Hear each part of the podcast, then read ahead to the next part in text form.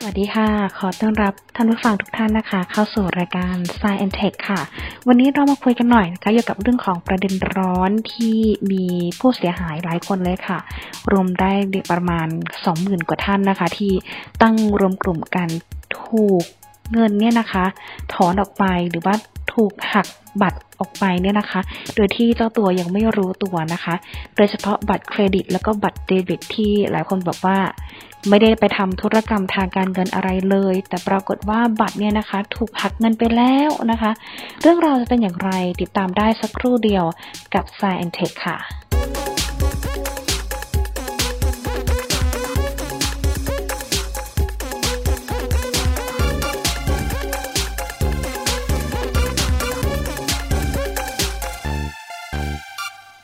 อย่างที่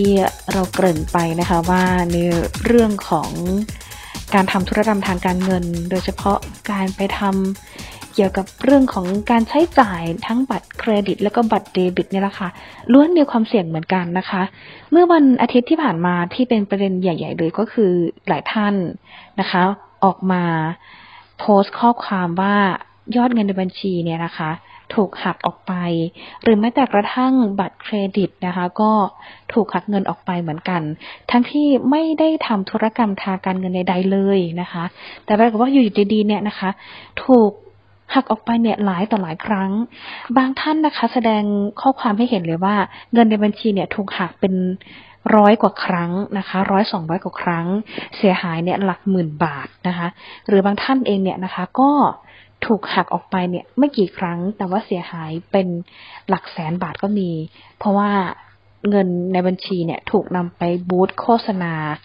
ในโซเชียลมีเดียด้วย อันนี้เป็นเรื่องที่น่าสนใจทีเดียวนะคะ ส่วนหลาย ๆ ท่านเลยนะคะ ที่ออกมาโพสต์เนี่ยก็บอกว่ามีการชำระเงินคือ purchase by EDC คือจ่ายเงินผ่านทางเครื่องรับการจ่ายเงินหรือว่าเครื่องสแกนเงินนะคะ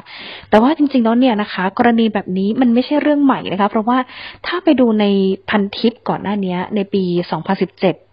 ก็มีคนโพสต์ในลักษณะแบบนี้เหมือนกัน ก็คือเงินถูกหักไป โดยที่ไม่รู้ตัวจากบัตรต่างๆเนี่ยแหละค่ะ ทั้งบัตรเครดิตแล้วก็บัตรเดบิตด้วยนะคะระบุชัดเจนว่า purchase by EDC ทั้งที่จริง ๆ แล้วเนี่ยเจ้าตัวเนี่ยไม่ได้ทำธุรกรรมใด ๆ เลย บัตรก็อยู่กับตัว โทรศัพท์ก็อยู่กับตัว แต่ว่าเงินเนี่ยมันถูกหักไปได้ยังไงนะคะ เดี๋ยวมาสอบถามในเรื่องนี้กันกับทางผู้เชี่ยวชาญ อาจารย์ปริญญาหอมอเนกค่ะ คือเรื่องดูดเงินไปเนี่ยมันมีมาหลายปีแล้วนะ ผมว่าก็ตั้งแต่ปีนู่นนะหนึ่งเจ็ดอะไรเงี้ยนะหนึ่งหกนั้นก็มีนะเรียกว่าเรียกว่าตอนนี้มันปีเท่าไหร่สองหนึ่งใช่ไหมมันก็สี่ห้าปีแล้วอะ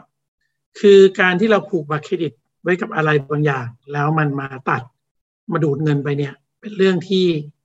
เกิดขึ้นมานานแล้วหลายปีแล้วนะครับ ผมเองก็เคยโดนนะ เชื่อป่ะค่ะเนี่ยเคยเป็นเหยื่อมาแล้ว นะครับ แล้วก็เครดิตผมเนี่ยมีทั้งแบบผูกและแบบไม่ผูกที่ผมเคยโดนเนี่ยสิบบาทยี่สิบาทเงี้ย ผมไม่เคยผูกบัตรเครดิตกับอะไรเลย ไม่เคยผูกกับอะไรเลย มันก็โดนนะแล้วตัวที่ผูกก็โดน คือมันมีทั้งผูกแล้วโดน ไม่ผูกก็โดน เพราะนั้นเราต้องตั้งสติแล้วก็แยกแยะเคสพวกนี้ออกก่อน คือพิจารณาอย่างถี่ถ้วนว่ามันเกิดอะไรขึ้น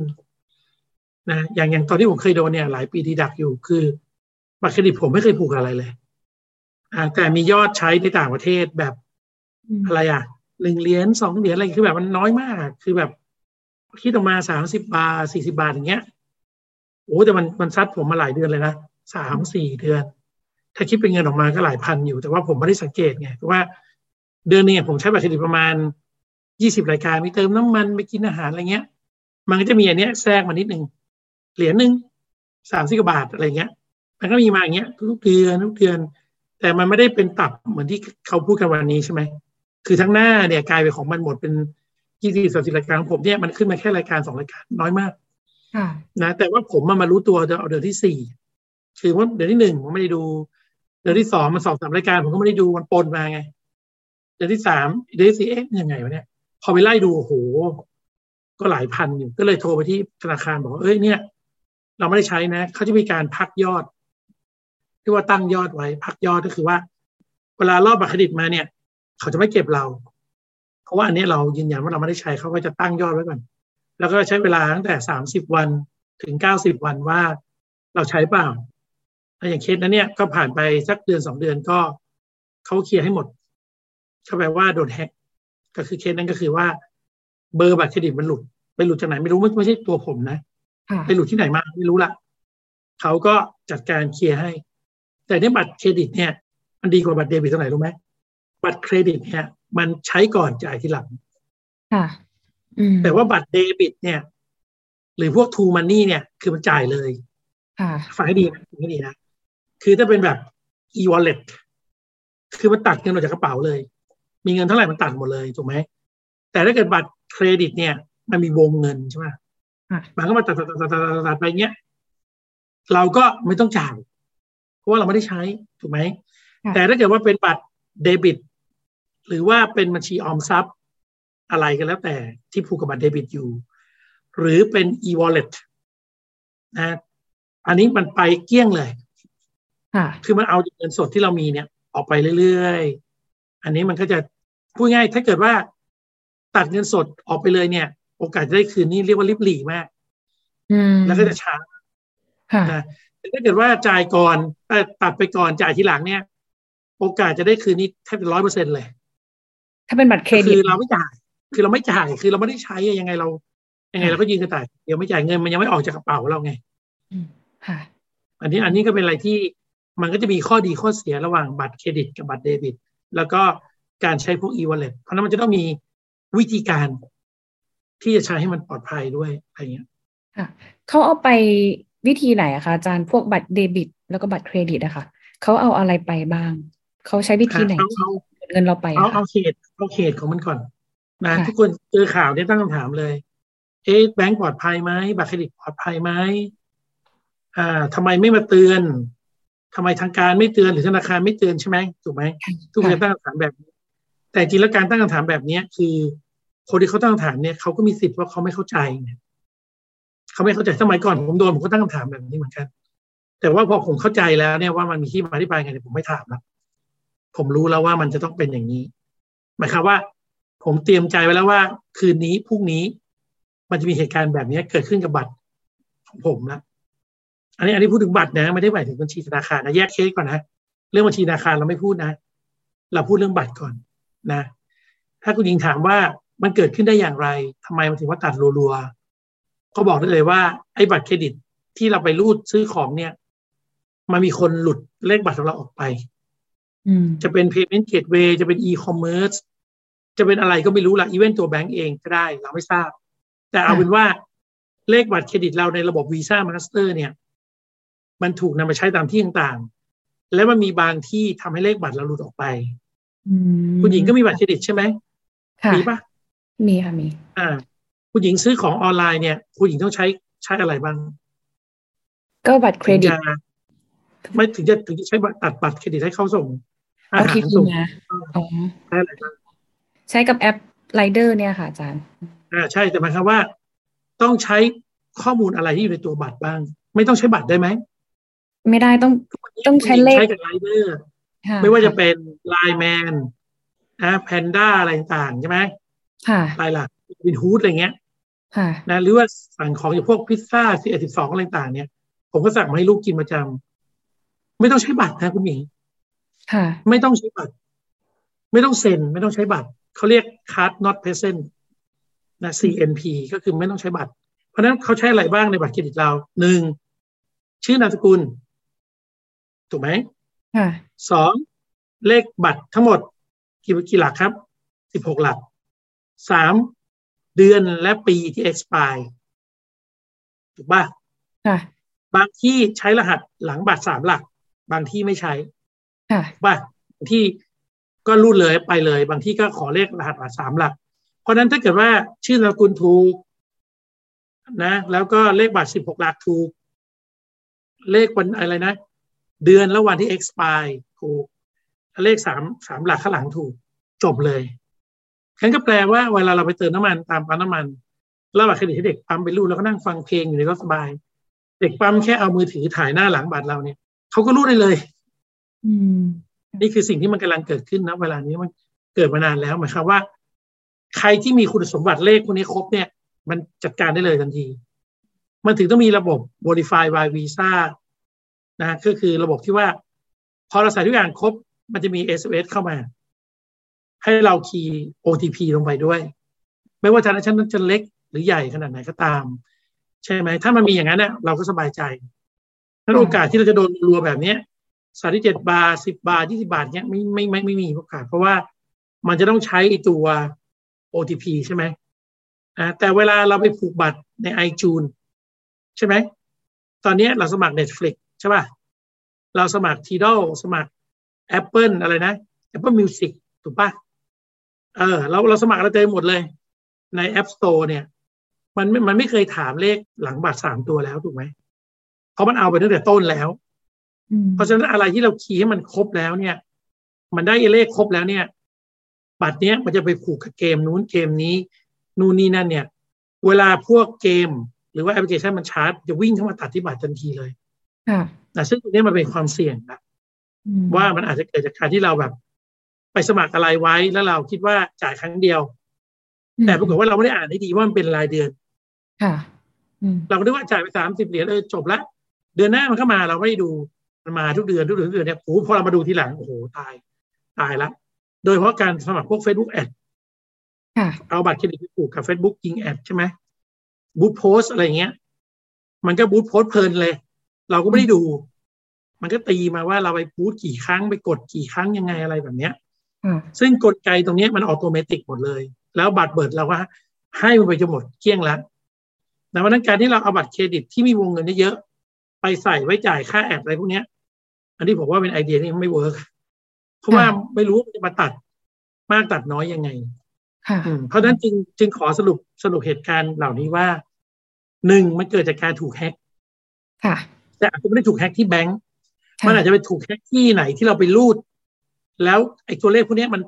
ไปเก็บที่นั่นแล้วมันโดนแฮ็กไป อันนี้แบงก์ไม่เกี่ยวค่ะแต่ว่าแบงก์จะมีหน้าที่ในการตั้งยอดพักยอดไว้ แล้วก็เคลมให้เราอะ โดยที่เราไม่ต้องจ่าย ผมเองโดนโดนมาหลายครั้งแล้วก็ไม่เคยต้องจ่ายเงินเลย นะสองค่ะมันเกิดจากการที่เราเนี่ย ไปสมัครอะไรไว้ก็ไม่รู้ แล้วเราไม่ได้ลืมเราลืมไปดูว่าเราไม่ได้อันสับสไครเราไม่ได้ยกเลิก แล้วมันก็มาตัดอย่างนี้ก็มีนะแต่ว่าคดีที่กำลังคือฮาอยู่วันเนี้ย น่าจะเป็นกรณีแรกมากกว่า ก็คือว่าบัตรไปผูกอะไรไว้ไปรูดอะไรซื้ออะไรไว้ แล้วมันหลุดออกไปแล้ว มันไม่แอบชาร์จรัวๆแบบนึกออกไหมค่ะแอบชาร์จเดือนละนิดเดือนละหน่อยอะไรเงี้ย แต่บางคนเนี่ยเกิดจาก Facebook แอดก็คือว่าเข้าไปกดคลิกอะไรก็ไม่รู้แหละในระบบ Facebook มันนะแล้วมันก็ถือว่าคุณบูตบูตบูตบูตมันก็มาคือจากการของคุณก็เป็นไปได้ เพราะฉะนั้นเราจะต้องไม่ตื่นตระหนกว่าค่ะมันเกิดอะไร การที่เราไปบูตโพสแอด แล้วมาชาร์จเรารัวๆเราไม่ได้ไปแคนเซิลไม่ได้ไปอะไรเราก็ต้องยอมรับใช่ไหมค่ะแต่ถ้าเกิดว่าเราไม่ได้ไปผูกอะไรเลย แล้วอยู่มันมารัวๆสามสิบเจ็ดบาทสองสามร้อยครั้งอย่างเงี้ย อันนี้มันก็น่าจะเป็นการที่เลขบัตรเครดิตมันลุกออกไปแล้วมีคนแฮ็กแล้วเอามาชาร์จเราแบบให้เป็นธนาคารเล็กค่ะๆทำให้เรามองไม่ออก อันนี้ง่ายมาก โทรแจ้งแบงก์จบเลย อืมค่ะอะอันนี้อันนี้คือหมายความว่า ถ้าเรา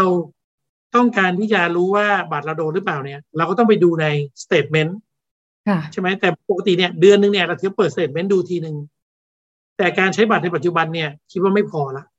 อย่างผมเนี่ย ผมจะเปิด statement ดูวันเว้นวันเลยจันทร์พุธศุกร์เลย ผมจะดูว่าผมไปใช้บัตรเครดิตอะไรที่ไหนบ้างบางทีมันก็มี SMS เข้ามาบอก เพราะฉะนั้นเราคอยคอยหมั่นดู แล้วก็ผมจะไม่เอาเบอร์บัตรเครดิต ที่วงเงินเยอะๆไปจ่ายเงินน้อยค่ะๆ ใช่ไหมผมจ่ายเงินร้อยหนึ่งสองร้อยเงี้ย ผมจะเอาบัตรวงเงินมาแสนไปใส่ทำไมอะผมต้องเอาบัตรที่วงเงินมัน ผมโทรตั้งวงเงินไว้สักอะผมยอมรับได้เท่าไหร่อะสมมติผมยอมรับได้ห้าพันบาท ผมก็ใช้วนอยู่ในห้าพันบาทเนี้ยถ้ามันไล่มาจนเกินห้าพันบาท ผมก็ไม่ต้องจ่าย เพราะว่ามันจะตัดไม่ผ่านค่ะอะหรือว่าบางคุณอาจจะตั้งไว้ว่าสองพันก็ได้ยอมจ่ายแค่สองพันนะแต่มันมีอีกแนวหนึ่งไม่เสียเลยคือใช้บัตรเดบิต ซึ่งในบัญชีออมทรัพย์นั้นน่ะเราเปิดทิ้งไว้ใช่ไหมบัญชีออมทรัพย์นั้นไม่มีเงินเลยศูนย์บาท เวลาเราจะจ่ายอะไรเนี่ย เราก็เอาเงินไปเข้าทิ้งไว้สมมติเราจ่ายค่าไอจูนอ่าร้อยกว่าบาทสองร้อยกว่าบาทสามร้อยกว่าบาทแล้วแต่แล้วก็ทิ้งเงินไว้ห้าร้อยบาท พอมาตัดหมดเราก็เติมหมดหมดก็เติม บางคนก็ใช้วิธีนี้กับพวก True Money พวก Wallet ก็คือเวลาจะไปจ่ายอะไรก็กระเป๋าว่างตลอด แต่พอรู้ว่าจะต้องมีอะไรมาตัด ก็เติมเข้าไปห้าร้อยพันหนึ่งค่ะมันตัดออกไปก็เติมตัดออกไปก็เติม อันเนี้ยจะไม่โดนเลย แต่ที่โดนกันรัวๆเนี่ยคือหนึ่งไม่ได้อั้นวงเงินค่ะสองไม่เคยตรวจดู เนี่ยแล้วพอมันมาเนี่ยมันมาเป็นชุดรัวๆเนี่ย ก็ตื่นตระหนกตกใจใช่ไหมก็ต้องโทรไปที่ที่แบงก์ว่าเออมันเกิดอะไรขึ้น แต่ถ้าเกิดเขาใช้เป็นบัตรเดบิต แล้วผูกกับออมทรัพย์ อันนี้มันมาเอาเงินในบัญชีเขาเลย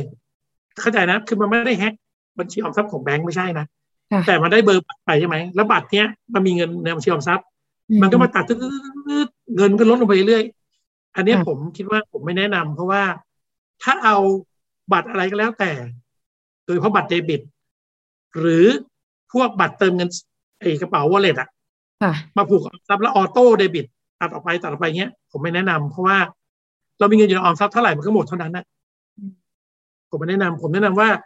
ควรจะผูกกับบัญชีออมทรัพย์ที่มันไม่มีเงินอยู่ แล้วเรารู้ว่าเดือนหนึ่งเราต้องจ่ายเท่าไหร่เนี่ยเราก็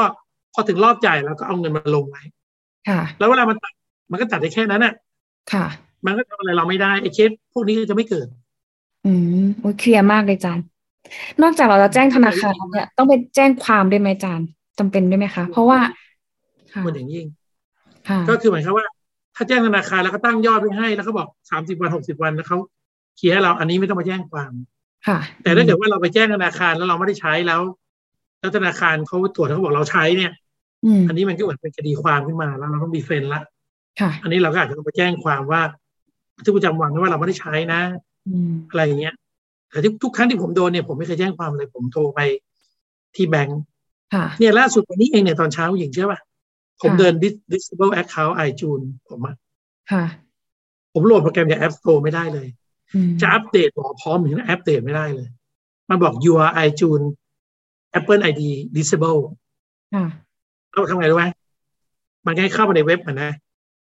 แล้วมันบอกว่าให้ติดต่อ call center พอเรากดไปเนี่ย ว่าเราต้องการคุยกับ call center ใช่ป่ะ มันบอกอีกสองนาทีมันจะโทรมาผู้หญิงเชื่อป่ะห้าวินาทีอืมห้าวินาทีผมกดไปเนี่ยห้าวิมันโทรมาเลย โทรจากไหนไมันเดาว่าเป็นสิงคโปร์ผมก็บอก hello miss เอ่อ Mr. ปริญญา speak English มาเลยค่ะเราก็บอกเอ้ยอ้าวทำไมอยู่มา disable ID เราเนี่ย มันบอกว่าบัตรเครดิตผมที่ใช้เนี่ย ผม disable เพราะว่าบัตรผมหายไงอืมพอบัตรเครดิตผม disable ไอ้พวก iTunes App Store อะไรผม Netflix Netflix พวกเนี้ยมันจะตัดบัญชีผมไม่ได้ใช่ป่ะอืมเออ มันก็ไม่รู้ว่าผมเนี่ย มี fraudในบัตรเครดิตหรือเปล่าไม่รู้ว่า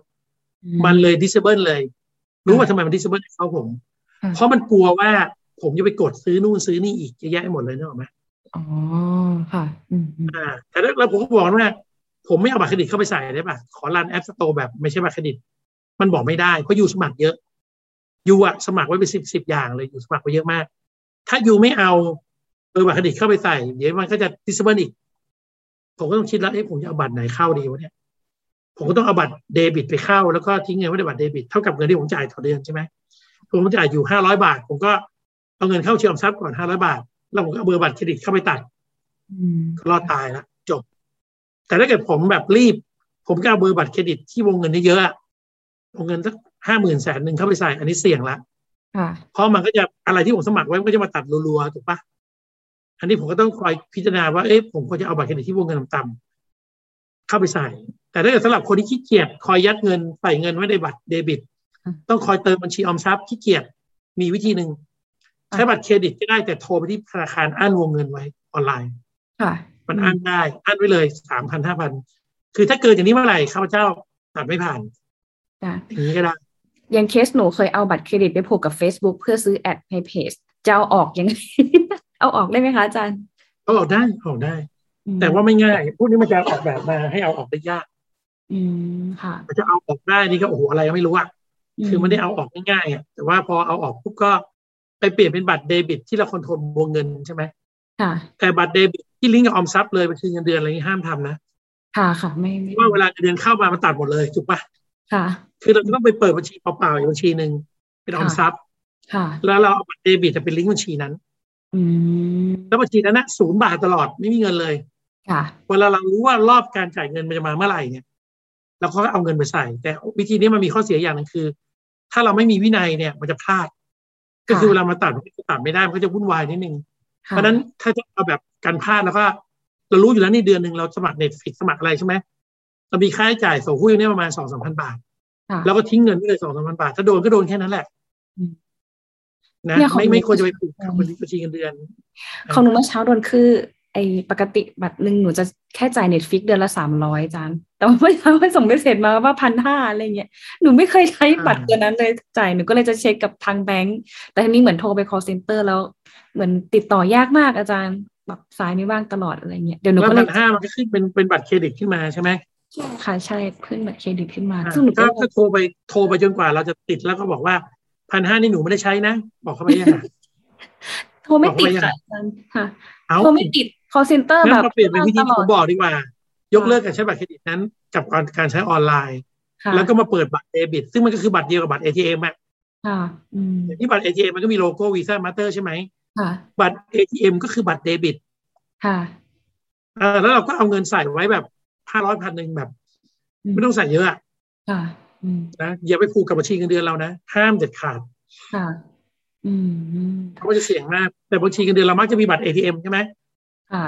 ใช่ไอ้บัตร ATM ที่ผูกกับบัญชีเงินเดือนเราเราต้องกดเงินเดือนออกมาใช่ไหมค่ะไอ้บัตร ATM นั้นนะเราต้องโทรไปที่แบงก์บอกว่าให้มันเป็นบัตร ATM อย่างเดียว อืมให้ลดวงเงินเดบิตเหลือศูนย์ทำได้ อืมไม่งั้นอันตรายมากไม่งั้นบัตร ATM เรานะค่ะจะโดนแฮ็กเมื่อไหร่ไม่รู้ใช่ป่ะเพราะมันมีเลขมันมีเลขเดบิตอยู่ถูกป่ะหวาดเสียวมากใช่ค่ะ